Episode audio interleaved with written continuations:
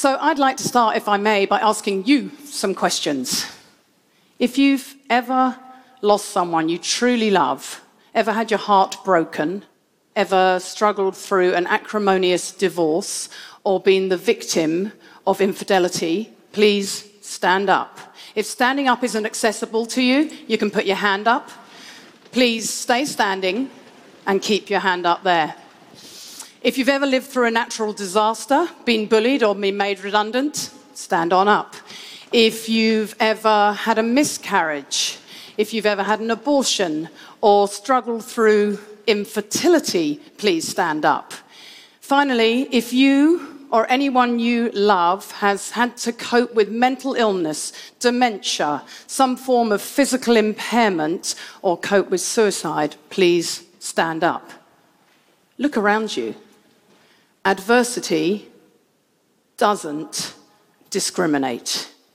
If you are alive, you are going to have to, or you've already had to, deal with some tough times. Thank you, everyone. Take a seat. I started studying resilience research a decade ago at the University of Pennsylvania in Philadelphia. It was an amazing time to be there because the professors who trained me had just picked up the contract to train all 1.1 million American soldiers to be as mentally fit as they always have been physically fit. As you can imagine, you don't get a much more skeptical, discerning audience than the American drill sergeants returning from Afghanistan. So, for someone like me, whose main quest in life is trying to work out how we take the best of scientific findings out of academia and bring them to people in their everyday lives, it was a pretty inspiring place to be. I finished my studies in America and I returned home here to Christchurch to start my doctoral research. I'd just begun that study when the Christchurch earthquakes hit. So I put my research on hold and I started working with my home community to help them through that terrible post quake period. I work with all sorts of organizations from government departments to uh, building companies and all sorts of community groups, teaching them the ways of thinking and acting that we know boost resilience. I thought that was my calling, my moment to put all of that research to good use. But sadly, I was wrong. For my own true test came in 2014 on Queen's birthday weekend. We and two other families had decided to go down to Lake Ohau and bike the Alps to Ocean. At the last minute, my beautiful 12 year old daughter, Abby, decided to hop in the car with her best friend, Ella, also 12, and Ella's mum, Sally, a dear, dear friend of mine. On the way down, as they travelled through Rakaia on Thompson's track, a car sped through a stop sign, crashing into them and killing all three of them instantly. In the blink of an eye, I find myself flung to the other side of the equation, waking up with a whole new identity. Instead of being the resilience expert, suddenly I'm the grieving mother waking up not knowing who I am, trying to wrap my head around unthinkable news, my world smashed to smithereens. Suddenly, I'm the one on the end of all this expert advice.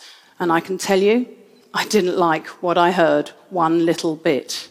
In the days after Abby died, we were told we were now prime candidates for family estrangement, that we were likely to get divorced and we were at high risk of mental illness. Wow, I remember thinking, thanks for that. I thought my life was already pretty shit. Leaflets describe the five stages of grief anger, bargaining, denial, depression, acceptance. Victim support arrived at our door and told us that we could expect to write off the next five years to grief. I know the leaflets and the resources meant well, but in all of that advice, they left us feeling like victims, totally overwhelmed by the journey ahead and powerless to exert any influence over our grieving whatsoever. I didn't need to be told how bad things were. Believe me, I already knew things were truly terrible. What I needed most was hope. I needed a journey through all that anguish, pain, and longing. Most of all, I wanted to be an active participant in my grief process. So I decided to turn my back on their advice and decided instead to conduct something of a self experiment. I'd done the research, I had the tools. I wanted to know how useful they would be to me now in the face of such an enormous mountain to climb. Now, I have to confess at this point, I didn't really know that any of this was going to work. Parental bereavement is widely acknowledged as the hardest of losses to bear. But I can tell you now, five years on, what I already knew from the research that you can rise up from adversity, that there are strategies that work, that it is utterly possible to make yourself think and act in certain ways that help you navigate tough times. There is a monumental body of research on how to do this stuff. Today, I'm just going to share with you three strategies. These are my go to strategies that I relied upon and saved me in my darkest days. They're three strategies that underpin all of my work, and they're pretty readily available to us all. Anyone can learn them. You can learn them right here today. So, number one, resilient people get that shit happens. They know that suffering is part of life. This doesn't mean they actually welcome it in, they're not actually delusional, just that when the tough times come, they seem to know that suffering is part of every human existence. And knowing this stops you from feeling discriminated against when the tough times come. Never once did I find myself thinking, why me? In fact, I remember thinking, why not me? Terrible things happen to you just like they do everybody else. That's your life now. Time to sink or swim. The real tragedy is that not enough of us seem to know this any longer. We seem to live in an age where we're entitled to a perfect life, where shiny, happy photos on Instagram are the norm, when actually, as you all demonstrated at the start of my talk, the very opposite is true. Number two, resilient people are really good at choosing carefully where they select their attention. They have a habit of realistically appraising situations and typically managing to focus on the things that they can change and somehow accept the things that they can't. This is a vital, learnable skill for resilience. As humans, we are really good at noticing threats and weaknesses. We are hardwired for that negative. We're really, really good at noticing them. Negative emotions stick to us like Velcro, whereas positive emotions and experiences seem to bounce off like Teflon. Being wired in this way is actually really good for us and served us well from an evolutionary perspective. So imagine for a moment I'm a cave woman and I'm coming out of my cave in the morning, and there's a saber toothed tiger on one side and a beautiful rainbow on the other. It kind of pays for my survival for me to notice this tiger. The problem is, we now live in an era where we are constantly bombarded by threats all day long. And our poor brains treat every single one of those threats as though they were a tiger. Our threat focus, our stress response is permanently dialed up. Resilient people don't diminish the negative, but they also have worked out a way of tuning into the good. One day, when doubts were threatening to overwhelm me, I distinctly remember thinking, no, you do not get to get swallowed up by this. You have to survive. You've got so much to live for. Choose life, not death. Don't lose what you have to what you have lost. In psychology, we call this benefit finding. In my brave new world, it involved trying to find things to be grateful for. At least our wee girl hadn't died of some terrible, long, drawn out illness. She died suddenly, instantly, sparing us and her that pain. We had a huge amount of social support from family and friends to help us through.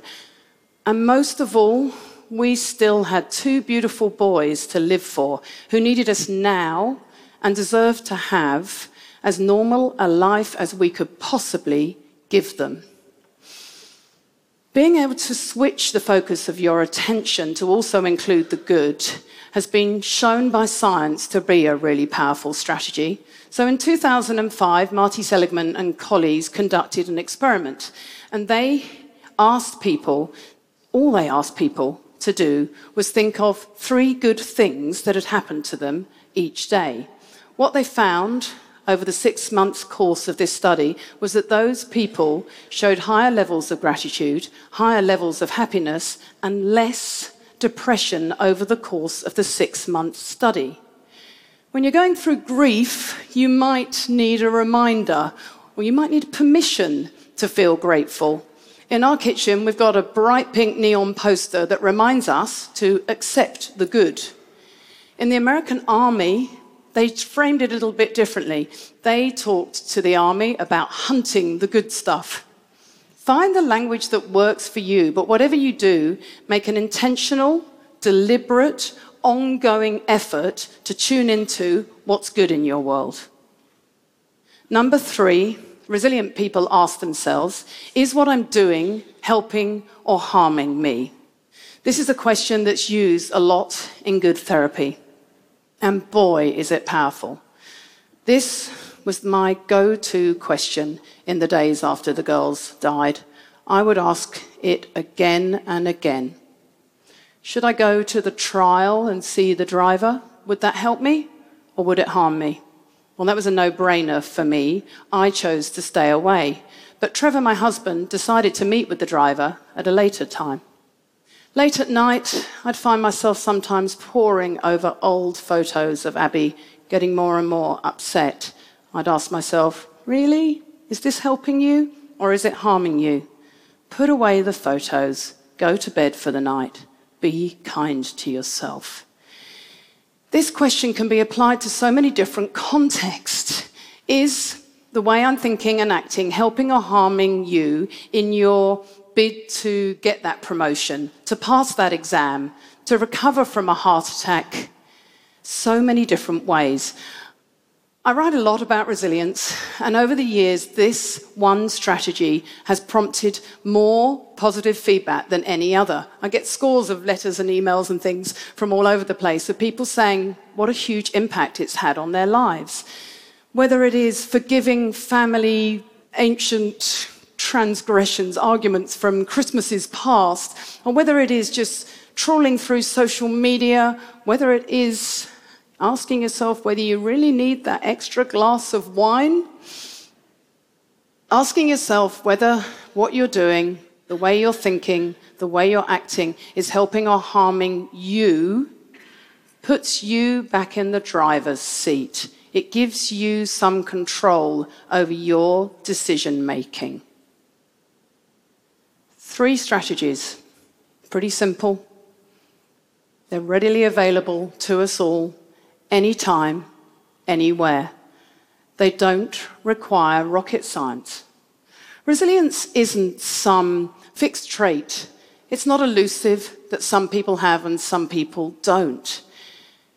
It actually requires very ordinary processes, just the willingness to give them a go.